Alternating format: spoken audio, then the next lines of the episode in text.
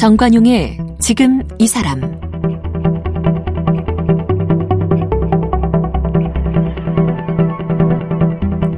여러분 안녕하십니까 정관용입니다.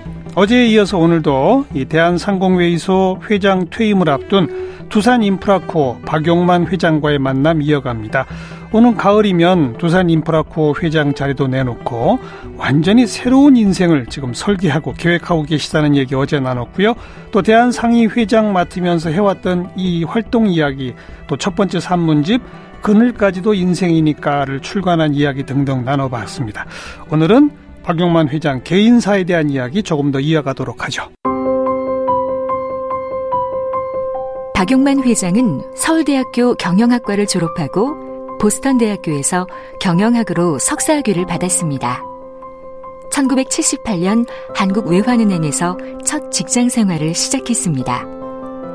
1982년 두산건설로 자리를 옮겼고 두산음료, 동양맥주, 두산전략기획본부, 두산중공업, 두산인프라코어 등을 거쳐 두산그룹 회장을 지냈습니다.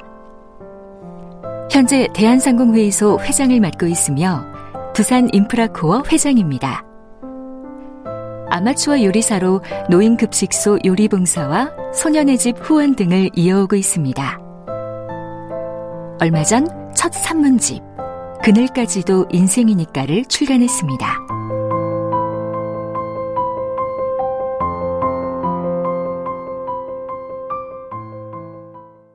박영만 회장님, 그러니까 네. 초등학교 5학년 때 어디서 만난 첫사랑하고 결혼하신 6학년 때 만났습니다. 6학년. 제가 6학년이고 집사람이 5학년이었는데 네. 친구 집에 그러니까 그 집사람의 오빠가 저하고 친구입니다. 네 네. 예. 친구 집에 공부를 하러 갔다가 예. 거기서 만났죠. 그래서요. 딱 봤더니 딱 봤는데 그 그러니까 동생이 있다는 사실조차도 제가 몰랐습니다. 예. 몰랐고 집에 갔는데 공부가 끝나고 이제 집에 가려고 나오는데 음. 문 앞에 웬 음, 소녀가 하나 서 있더라고요. 네. 그런데 이제 그날이 좀 충격적이었던 것 같습니다. 첫인상이 확 바뀌었어요? 네, 그렇습니다. 그 어린 나이에? 예.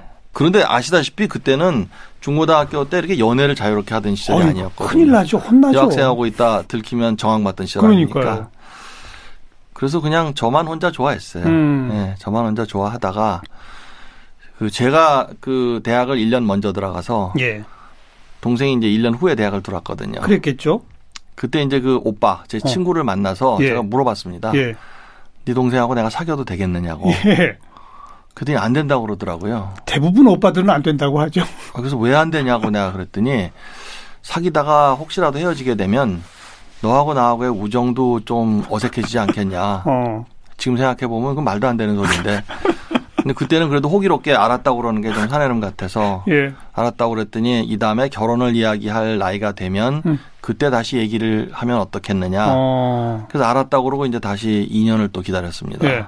근데 2년이 지나고 나서 생각을 해보니까 저도 이제 대학을 들어가고 한 2년 동안 사회생활을 하다 보니까 예, 예. 결혼 이야기를 할 나이가 될 때까지 기다린다는 것이 좀 말이 안 된다는 걸 제가 알게 됐어요.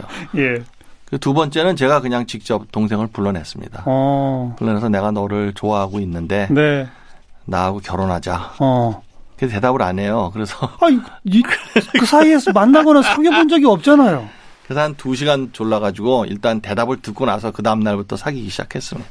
두 시간 만에 결혼한다는데 동의했다고요? 뭐 집요하게 물어보니까 귀찮아서 일단 알았다고 해준 것 같아요. 진짜요? 예. 아니, 오빠 친구인 거는 알지만. 예. 뭐 오래 봤으니까. 아, 그냥. 예. 예. 그렇군요. 예. 음. 그래서 이제 그러고 데이트 시작하고. 네. 이따가 대학 졸업하고 저도 이제 그 외환은행 취직하고 음. 그러고 난 다음에 결혼했죠. 네, 네. 네.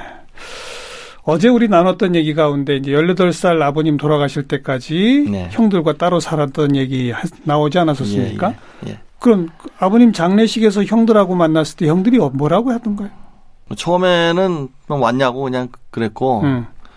돌아가시고 난 다음에 이제 장례 치르는 과정에서 그 지금 돌아가셨지만 큰형님께서 큰형님이 네, 저를 부르시더니 자 이제 너 내 동생이다. 그렇죠. 라고 어. 말씀을 하셨습니다. 어. 네. 그말 뜻이 아마 지금 돌이켜 생각해 보면 그 아버지의 유언대로 우리 이제 형제로 지내야겠다라는 음. 그 결심의 표현이셨던 것 같습니다. 네, 예. 네. 그때로부터는 좀 안심이 드시던가요? 어떠시던가요? 아니요. 그건 상관없죠. 어. 예. 형제 사이로 지낸다고 해서 그렇게 안심이 되겠습니까? 음. 예. 근데 그때는 이제 어른이 됐기 때문에 저도 예, 예. 예. 18살이면 어리기도 하지만 또 한편에서는 이제 거의 성인의 문턱에 있었고 그렇죠. 내가 이제 대학 나와서 내가 벌어 먹으면 되지 네, 뭐 이런 네. 생각도 있으셨겠죠. 예, 예, 그렇습니다. 음. 그리고 말씀하신 대로 첫 번째는 그 은행에 들어가셨어요. 왜 두산으로 바로 안 가시고? 그 돌아가신 어른께서 그 늘 말씀하시던 지론이 있었습니다. 음. 그 지론은 사업을 하는 사람은 돈을 알아야 되고 예. 돈을 알려면 금융기관에 가서 일을 해야 된다고 말씀을 하셨습니다. 어. 그 대학 다니면서도 졸업을 하면 어떤 이유가 됐든 금융기관에는 가서 일을 해봐야 되겠다고 생각을 했는데 대학 졸업할 때가 되니까 그것이 이제 현실이 돼서 네. 저는 은행에서 일하는 거 괜찮겠다고 생각하고 들어갔어요. 어. 그냥 평생 직장으로 생각하고 외환은행에 들어갔습니다. 어. 들어가서 이제 2년을 가까이 다니고 예. 미국으로 유학을 갔는데 예. 유학이 끝날 때가 돼서 생각을 하니 은행으로 다시 되돌아가는 거는 좀 제 적성에 맞지 않는 것 같았어요. 음, 음. 왜냐하면 그렇게 즐겁지 않았거든요. 네. 그래서 이제 고민하다가 이제 고민하고 결론을 못 내릴 때는 네. 가장 익숙한 해결 방식이 그냥 공부하는 겁니다. 계속 공부? 그냥 공부하는 겁니다. 예. 왜냐하면 공부를 하면은 뭔가 더 좋은 단계로 나가는 발판이 되리라고 생각을 하는 게 습관이었기 때문에 네, 네. 공부를 더 하자. 결심을 못 하겠으니까 그래서 이제 생각을 하니까 그럼 경영학 석사를 끝냈으니 경영학 박사를 할까? 음. 아니면 직업을 바꿔볼까? 좀 창의적 일을 하고 싶었어요, 제가요. 창의적인. 예. 네. 그래서 그 건축일을 좀 해보고 싶었습니다. 건축? 예. 건축도 이제 그 뭐 여러 가지 있겠지만 설계는 안 되잖아요. 그건 공부를 안 하죠. 공부해야죠, 그러니까. 그 그래서 새로. 이제 건축과를 들어가려고. 어, 새로. 예. 그 보스턴에 있을 때 이제 미국 대학들을 다녔더니 네. 한 대학에서 자기네는 그 엔지니어링 그 역량보다 이 아티스틱한 창의적 음. 노력을 더 키우는 쪽으로 가리킨다. 네, 네. 그러니까 딱 원하는 바네요. 예, 원하면 그 포트폴리오를 만들어 오라고 그러더라고요. 내, 내 예술적이고 창의적인 능력, 잠재력을 증명할 수 있는 뭔가를 만들어 오라고 그러더라고요. 예. 그래서 그때까지 사진 찍은 거 제가 그림 그린 거 뭐 이런 걸 주섬주섬 모아서 만들고 있는데 사진이 있었다. 맞아. 어, 네. 그래. 예. 서울에서 예. 이제 그때 마침 형이 출장을 왔습니다. 어. 형님 중에 한 분이 미국으로. 네. 그래서 저한테 졸업하면 뭐 할 거야 그러시더라고요. 그래서 제가 글쎄 전 박사학위를 하든지 음. 건축일을 공부를 새로 하든지 그럴까 생각하고 있어요. 그랬더니 경영학 공부하는 놈이 공부는 더 해서 뭐 해? 그러더라고요. 그러더니 회사가 그 해외 건설이 중동에서 시작이 돼서 네. 거기 일이 굉장히 많아지기 시작했는데 뉴욕서 그 자재를 많이 사서 보내니까 어. 그 일을 좀 음, 해라고 네. 그러시더라고요. 그래서 그게 이제 두산 건설 그게 계기가 돼서 이제 회사에 들어갔습니다. 어. 예, 그 두산 건설 뉴욕 지점에서 일을 했죠. 네. 예. 두산 건설 뉴욕 지점부터 시작해서 바로 네. 오늘날까지. 그렇죠. 그러니까 그게 82년이었으니까. 30, 음? 몇 년이죠? 41년 됐나요? 40년이죠, 딱. 예, 예, 예. 음. 계속 두산에 계셨던 거 아닙니까? 네, 그렇습니다. 어찌 보면 그때 형이 두산건설로 오라는 얘기가 없었다면 건축 설계사가 돼버렸을 수도 있겠고? 그렇죠. 그랬을 수도 있고 어. 아니면은 다른 직장을 찾아서 취업을 해서 예. 지금 뭐 어떤 사람이 돼 있을지 전혀 모르죠. 음. 예. 예. 금융은행에 계시다가 완전히 다른 두산건설에 가셨잖아요. 네. 어떠셨어요, 그건 또? 그 업의 변경에 따른 충격은 그렇게 크지 않았습니다. 예. 그거는 그냥 뭐 배우고 적응을 하면 됐었는데 이제 어렸을 때부터 제가 저는 아버지 회사에 자동으로 들어가는 처지는 아니라는 생각이 뭐 당연히 하지 않겠습니까? 음. 그랬기 때문에 이제 회사에 처음에 들어갈 때 회사에 내가 들어가는 이유가 과연 무엇인가? 네. 들어가면 어떻게 될 것인가? 내 앞으로 미래는 어떻게 될 것인가 생각이 많을 수밖에 없죠. 네. 한편으로는 형이 필요하니까 들어와서 일을 해달라는 그 말이 굉장히 유혹적이고 음. 또 고맙게 들리기도 했고 한편으로는 그런 어중간하고 애매한 입장에 오나로 음. 들어갔을 때 제 처지가 그리 당당하지도 못할 것 같고 그 고민이 조금 있긴 있었습니다. 그때까지도 계속 어린 시절부터의 그 그렇죠. 마음이 이어지는 거군요. 네. 어. 왜냐하면 아버지의 회사에 저는 기득권이 전혀 없는 사람이었기 때문에. 음. 그런데 이제 생각을 정리를 한참 하다 보니까 아니 뭐 그렇게 애매한 오나의 한 사람으로 들어가도 일 잘하면 인정받고 잘 될 것이고 공부 잘하는 거랑 똑같은 얘기죠. 네, 일 잘 못하면 뭐 내쫓기까지 안 하겠지만 형제니까 예. 일 잘 못하면 어디서 그냥 밥값이라 축내는 음. 민폐의 표상이 될 건 거의 틀림없는 일이었습니다. 음. 그렇게 생각하니까 다른 여느 직장 가는 거나 다를 게 아무것도 없습니다. 잘해서 능력을 증명하면 어. 잘 되는 것이고 네. 안 되면 안 되는 것이고 그렇게 마음을 정리하고 나니까 좀 편해지더라고요. 음. 예. 건설 계실 때 사우디 현장에 근무하셨나요? 처음에 이제 건설업을 알아야 되기 때문에 어. 처음에 사우디에 입사하자마자 갔죠. 예. 가서 한 8개월쯤 있었을 겁니다. 음. 이따가 이제 뉴욕에 가서 일을 시작하고부터는 이제 사우디 출장을 많이 다녔죠. 네. 출장을 가면은 그때는 들어가면은 나올 때 또 엑싯 비자가 필요한 시절이었습니다. 아. 그러니까 가면 기본으로 두 줍니다. 어. 보통 출장 많이 다녔죠. 음. 그러고 있다가 이제 귀국해서는 이제 오비 맥주에 잠깐 있다가 청량음료 영업을 하라고 그러셔서 건설에 계시다가 어, 무슨 청량음료입니까? 왜 그렇게 막 돌리는 거예요? 건설에 있다가 이제 귀국을 하면서는 해외 건설이 거의 다 정리가 되면서 들어왔습니다. 아, 사업 자체가 그 당시에 이제 두산 건설 해외에서 다 철수를 했습니다. 사우디에서 일제히 공사가 다 끝나가지고. 아하. 그러니까 이제 건설 내부에서 별로 제가 필요가 없고. 예. 그래서 오비 맥주에 들어가서 일을 좀 배우겠다고 오비 맥주에 가서 일을 배우는 상태로 한 1년여 있었는데 음. 미션이 이제 처음으로 떨어진 거죠. 뭔가 한번 해봐라. 네, 청량음료 영업이 좀 쉽지 않으니 어. 가서 좀 해보라고. 그래서 이제 청량음료 영업으로 제가 가게 됐습니다. 영업 일은 처음 해보신 거잖아요. 처음 했죠. 근데 가서 뭐 조직을 대단히 흔드셨던 모양이에요.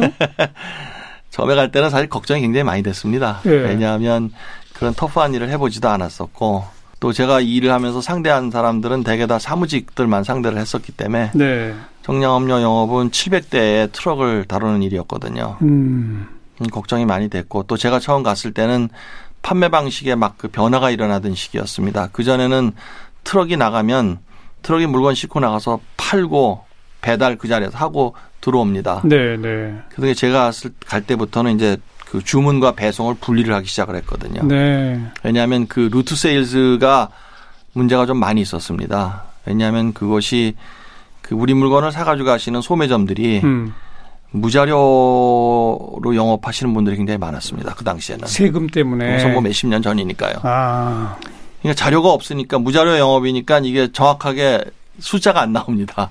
그러면은 본사 그럼 우리 쪽에서도 그렇죠. 우리 쪽에서도 이게 줄줄 세는 게 않거든요. 어. 주먹구구식이었군요. 그렇죠. 게다가 어. 이제 그 무슨 특별 세일, 프로모션 아. 같은 걸 걸면 예. 할인 판매 당연히 하면 그렇죠. 할인이 되지 않습니까? 어. 그럼 이제 영업사원이 그 물건을 받아다가 자기 집 창고에다 쌌습니다. 자기 집에? 네. 그랬다가 이게 할인이 끝나면 정상 가격에 팝니다. 세상에. 심지어 그런 일도 가능했습니다. 어. 그러니까 이제 이게 진짜? 여러 가지로 이제 문제가 음. 많아서 국세청에서도 이제 자료의 정상화를 굉장히 요구했었고 음. 우리도 이제 회사 입장에서 판매를 좀 정상화하기 위해서 판매 시스템을 바꿨죠. 네. 주문과 배송을 분리하는 시스템을 바꿨더니 불편한 겁니다, 이제. 그 직원들이 막 우르르 사표 쓰고 나갔다고요? 하루아침 출근을 했더니 슈퍼 주인들도 막 반발하고 종이가 산더미처럼 쌓여 있어 이게 뭔가 하고 봤더니 사직서 700장이 올라와 있더라고요. 700장이. 영업소에 있는 심지어 그, 그 영업소에 이렇게 보조하는 사원들까지 다 음. 사표를 썼더라고요. 어. 그래서 뭐 한 그때 한 열흘쯤 파업이 일어났었죠. 예. 그런데 결국은 설득해서 다시 풀었습니다. 음. 그때부터 시작해서 제가 청량음료 영업을 한 6년, 7년 음, 했군요. 7년을 했는데 나중에 돌이켜 보면 그때가 제일 많이 배웠습니다. 뭘 배우셨어요? 장사는 사람이 하는 거다라는 걸 배웠습니다. 장사는 사람이, 사람이 하는, 하는 거다. 예. 또 조직도 사람이 있어서 조직이 있고 음. 회사의 발전도 사람이 있어서 하는 것이고 회사의 경쟁력도 사람이 결정하는 것이고 네, 네. 사람이 얼마나 중요하다 하는 걸 배웠습니다. 음. 또 영업사원들하고 7년간 있으면서 가장 많이 정이 들었던 사람들이 또 그분들이었습니다. 네, 네. 최근까지도 뭐 연락이 있고 음. 신제품 나오면 저희 집에 들고 오고 갖다 줘서 제가 맛도 보고 했는데 대부분 다 은퇴하셨어요 이제. 그렇겠죠. 신제품이 안 오더라고요. 아, 사람이 하는 거다. 그래서 뭐 회장으로 계시고 그러면서도 변화와 혁신이 필요하다고 사람부터 갈아치워서는 안 된다 이런 얘기를 많이 하셨죠 거죠. 네. 제가 경험을 해보니까 예. 제가 새로운 걸 좋아하다 보니까 회사 경영하면서 이 새로운 걸 시도를 많이 했습니다. 음. 경영 혁신도 하고 제도도 바꿔보고 새로운 걸 많이 했는데 새로운 걸 하면은 이제 기존 구성원으로부터 저항이 있습니다. 그렇죠. 저항이 있으면 이제 두 가지로 크게 보면 둘로 나눠집니다. 저항을 네. 빨리빨리 수용하는 층이 있고 네. 저항을 어, 굉장히 저항을 하는 층이 있고 그렇습니다. 음. 근데 변화를 수용하는 사람들은 대개 보면 잃을 게 많지 않은 사람들이었습니다. 아. 네.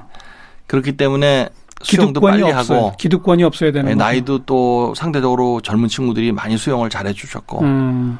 근데 나이도 있고 경험도 많고 그 안에서 해온 언행이 많이 쌓여 있는 분들은 음. 변화를 쉽게 수용하지 못합니다. 그렇죠. 왜냐하면 변화를 하면 자기가 하던 말도 바꿔야 되고 해오던 익숙한 방식도 바꿔야 되니까. 처음에는 그게 굉장히 불편하더라고요. 그 변화를 빨리빨리 수용하는 사람들 위주로 끌고 나가고 맨날 그랬는데 음. 결국은 안 되는 겁니다, 이게. 아. 그것이 사업이기 때문에 예. 사업은 물건을 팔아서 실적을 내야 이게 되는데 실적을 내는데 가장 영향을 많이 끼치는 분들은 그 시니어들이거든요. 경험이 많은 분들. 그렇죠. 음. 그러니까 그분들이 수용하지 않는 변화는 어. 아무리 경험 없는 사람들이 수용을 하고 같이 하겠다고 해도 음. 결과적으로는 음, 소리만 큰 북 같은 그런 케이스가 됩니다. 네. 그 세월 지나고 보니까 변화를 수용하기 어려워하시지만 음. 그분들을 설득해서 변화를 수용하게 하는 것이 거기까지 오히려 설득하... 더 빨리 가고 크게 아. 가는 방법이다라는 걸 배웠죠. 네. 그러니까 그분들이 변화에 저항한다고 변화 자체를 포기하는 건 절대 아닌 거죠. 그렇죠. 그러나 그분들까지 설득할 때만큼의 시간과 노력을 들여야 한다. 그렇죠. 그분들을 잘라서는 안 된다. 그렇죠. 네. 그분들을 네. 먼저 설득을 해야죠. 음. 예. 그걸 그 영업 시절에 배우신 거예요? 그랬죠. 왜냐하면 하루 아침에 700장의 사표가 오니까. 그러면 조직이 끝나잖아요, 사실. 예. 음. 그래서 이제 그 다음부터는 그 영업 소장님들 또 지점장님들하고 제가 많이 가까이 지냈죠. 네. 그분들한테 주로 설득하고 그랬더니 이제 그 다음에는 또 사무실에 있는 사람들이 왜 그 현장 사원들만 끼고 도냐고 또 불평을 하더라고요. 예, 쉬운 게 없습니다. 그 두산그룹 회장 되시고 처음 시행한 조치가 모든 징계 규정을 없앴다.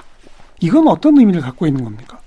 징계 규정이라는 것이 징계가 왜 존재를 하는가? 일벌백계를 위한 거 아니겠습니까? 네, 네.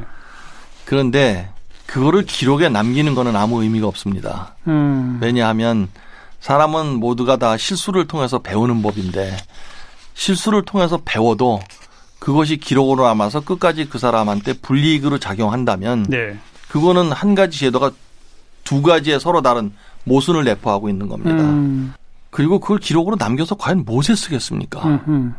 그렇기 때문에 실수를 인사상 불이익을 주고 막 이런 데 쓰이지 않나요? 그렇죠. 어. 그러면 그거는 정말 정당치 않다는 생각이었습니다. 어. 실수가 일어났을 때 처벌을 했으면 그걸로 끝나야지. 네, 네. 그거를 두고두고 그 사람의 아. 경력 동안 그걸 계속해서 두 번, 세 번 꺼낼 것 같으면 어. 차라리 그 시기에 떠나달라고 얘기를 하는 게 어. 그게 공평한 거 아니겠습니까? 네, 네.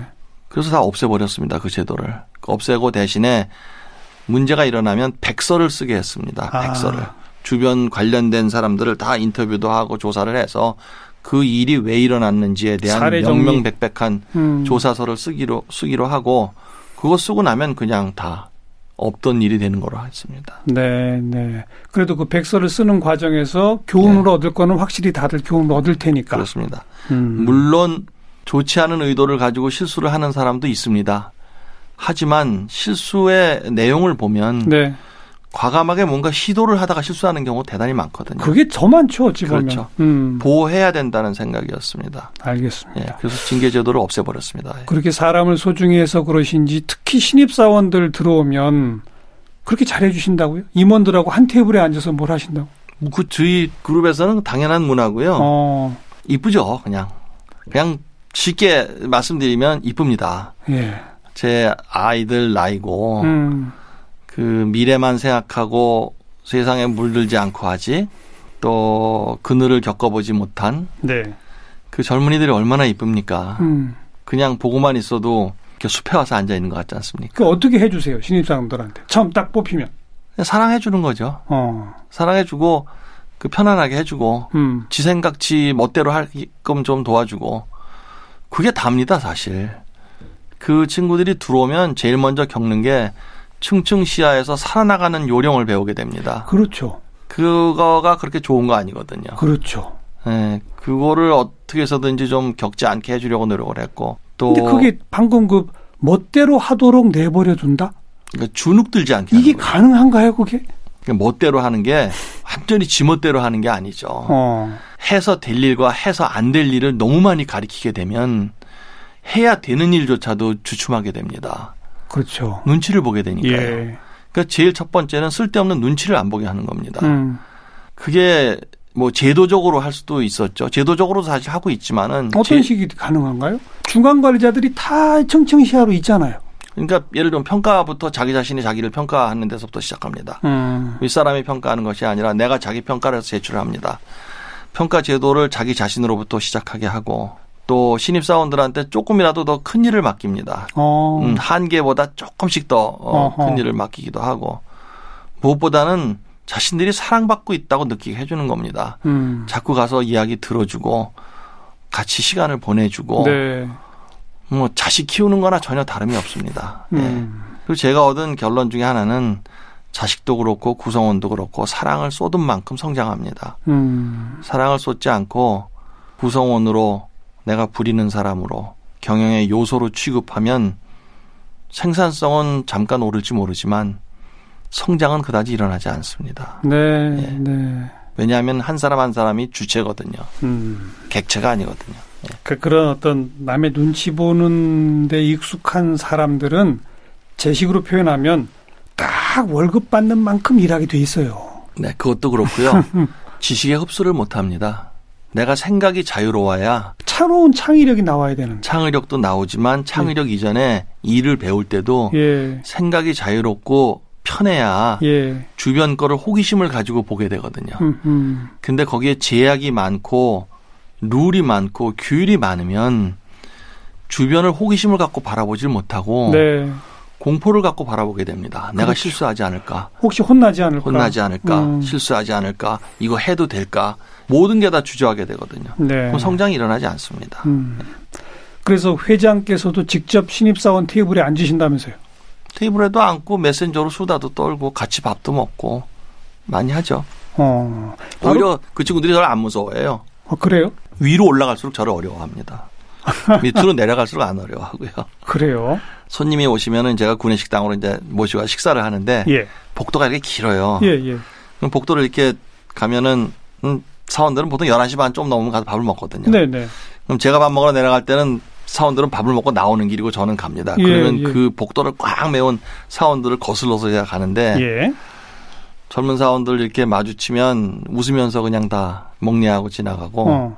심지어 뭐 심한 경우 이렇게 손 흔들고 지나갑니다 저한테. 그때 손님이 나한테 그러시더라고요. 자유분방한 거 좋지만 좀 너무 심한 거 아니냐. 음. 그래서 제가 그럼 홍해 물이 갈라지듯이 양쪽으로 도열해서 90도로 저한테 절해야 됩니다. 내가. 예. 근데 그게 저는 좋아요. 음. 직원들이 그 어린 사원들이 저를 친근한 대상으로 그렇게 웃는 얼굴로 인사를 해주는 게 좋습니다. 음, 그럼요. 예, 그럼요. 어려워서 저한테 저 90도로 절하면 그 아이들도 안쓰럽고 그런 절을 받아야 하는 제가 싫습니다. 네, 네. 좀 뭐라 그래야 되죠? 그다지 반갑지 않은 어른이 된 기분이라고 할까요? 네. 네. 어제부터 이제 다른 재벌 회장, 다른 대기업 회장들과 좀 다른 박용만 회장 이야기하는데 그것의 뿌리가 결국은 사람 사랑 거기 있구나. 그러다 보니 어, 좀 스스럼 없는 소통의 중요성을 누구보다 일찍 실천에 옮기신 거로구나. 이런 생각을 하게 되고 그게 어찌 보면 우리나라 대기업 역사에서 박 회장 이후 젊은 세대 또 새로운 뭐 IT 업계나 이런 쪽에 어떤 기업 문화 과거 기업 문화와 상당히 달라지지 않았습니까? 그 중간 지점쯤에 딱 계신 것 같아요. 네, 그런 것 같습니다. 제가 보기에도. 음. 이제 이제 많이 달라지죠. 왜냐하면 뭐 저의 후임으로 오시는 최태원 회장도 보니까 음식을 손수해서 예. 직원들 예. 초청해서 해서 주기도 하고 그러시더라고요. 예. 정영진 회장도 북에 들어가서 음. 그 중국식 그 웍을 돌리는 것도 제가 봤고요. 그러니까요. 시대가 바뀌는 거죠. 예. 예. 그 바로 중간 지점에서 중요한 역할을 하신 거예요. 뭐그 중요한 역할보다는 제일 먼저 주책을 부렸다고 할까요? 주책이라뇨. 솔선수범하신 거고 후배들이 박 회장을 네. 보고 배운 거 아닐까 싶습니다. 아니, 뭐 그렇겠습니까? 음. 다 저보다 훌륭하신 분들인데. 근데 이제 그 소통이라는 것이요. 네. 과거에는 소통이 잘 되면 좋은 거였는데 이제는 기본입니다. 그렇죠. 소통이 되지 않는 조직에서는 그렇죠. 일이 제대로 될 수가 없습니다. 음. 또 소통이 안 될 만큼의 성역이 있는 조직도 제대로 가기 어렵습니다. 음. 왜냐하면 위험 부담이 많아지거든요. 맞아요. 성역이 있으면 드러내놓고 얘기하지 못하는 것들이 많고 네. 거기서 사고가 터질 가능성들이 많습니다. 그렇기 때문에 경영진들이 자기 보호를 위해서라도 이제는 음. 소통의 문을 열어야 됩니다. 네. 네. 네. 망하지 않으려면 소통해라. 뭐 그런 거죠. 그런 예. 거죠. 예. 그렇습니다. 음. 자, 어제도 우리 얘기 나눴습니다만 이제 올 가을 음, 인프라코 회장직도 그만두시고 백지에 박용만 세 글자만 적어 새로운 삶을 살겠다. 그 어떤 일환으로 책도 내시고 저희 방송에도 나오신 거 아니에요? 국민들하고 그렇습니다. 직접 예. 소통하시려고? 예. 그죠? 예. 그리고 또 새로운 모습으로 이제 예. 대중과도 직접 만나겠다. 직원들이 아니라. 예. 뭐 만날 기회가 있으면 만나죠. 뭐 이제는 제가 공직에 있지 않기 때문에 어. 뭐 그다지 뭐 거릴 길 것도 없고 또 숨길 것도 없고 네. 그냥 자연인으로서 편안하게 살면 되는 즐거움을 몇십 년 만에 이제 드디어 찾았습니다. 예. 어, 요즘 아주 기분 좋아 보이세요? 예, 기분 좋습니다. 아주 홀가분합니다. 네. 예.